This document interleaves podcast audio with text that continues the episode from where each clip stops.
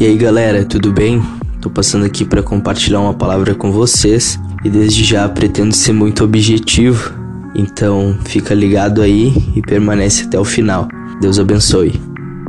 Então, Deus fala muito ao meu coração acerca de histórias e pessoas que ficam em segundo plano no texto bíblico. Uma das minhas primeiras ministrações foi sobre Caleb, que é uma figura que não aparece muito, mas a sua vida, o seu posicionamento e a sua fidelidade perante o Senhor tem muito a nos ensinar. E no Novo Testamento não é diferente. Ele é repleto de histórias e pessoas que ficam nas entrelinhas do texto bíblico, mas a sua conduta e o seu posicionamento têm muito a nos acrescentar.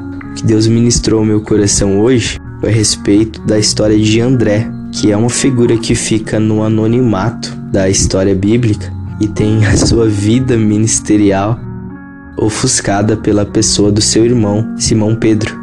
Lá em João, no capítulo 1, após João Batista anunciar Jesus como sendo o Cordeiro de Deus, após batizá-lo e anunciar que ele seria aquele que batizaria com o Espírito Santo e com fogo, a Bíblia nos diz a partir do versículo 35. No dia seguinte, João estava ali com dois discípulos. Quando viu Jesus passando, disse: Vejam, é o Cordeiro de Deus. Ouvindo-o dizer isso, os dois discípulos seguiram a Jesus. Voltando-se vendo Jesus que os dois o seguiam, perguntou-lhes: O que vocês querem? Eles disseram: Rabi, que significa mestre. Onde estás hospedado? Respondeu ele: Venham e verão. Então, por volta das quatro horas da tarde, foram os dois e viram onde estava hospedado e passaram a tarde com ele. André, irmão de Simão Pedro, era um dos dois que tinham ouvido o que João dizia e que haviam seguido Jesus. O primeiro que ele encontrou foi Simão, seu irmão. E lhe disse: Achamos o Messias, isto é, o Cristo, e o levou a Jesus.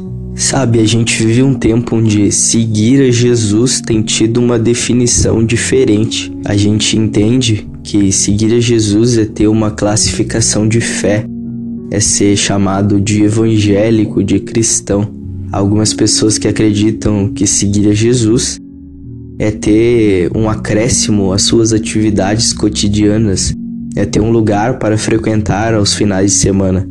Então, a, gente tem interpretado o fato de seguir a Jesus por uma ótica diferente. E, e André estabelece aqui um princípio muito didático. André, desde que começou a seguir Jesus, entendeu que a sua missão era levar pessoas até ele. Sabe, eu oro para que o Espírito Santo nos desperte para um entendimento de que o nosso chamado para seguir a Jesus não está separado da nossa responsabilidade de levar pessoas até Ele.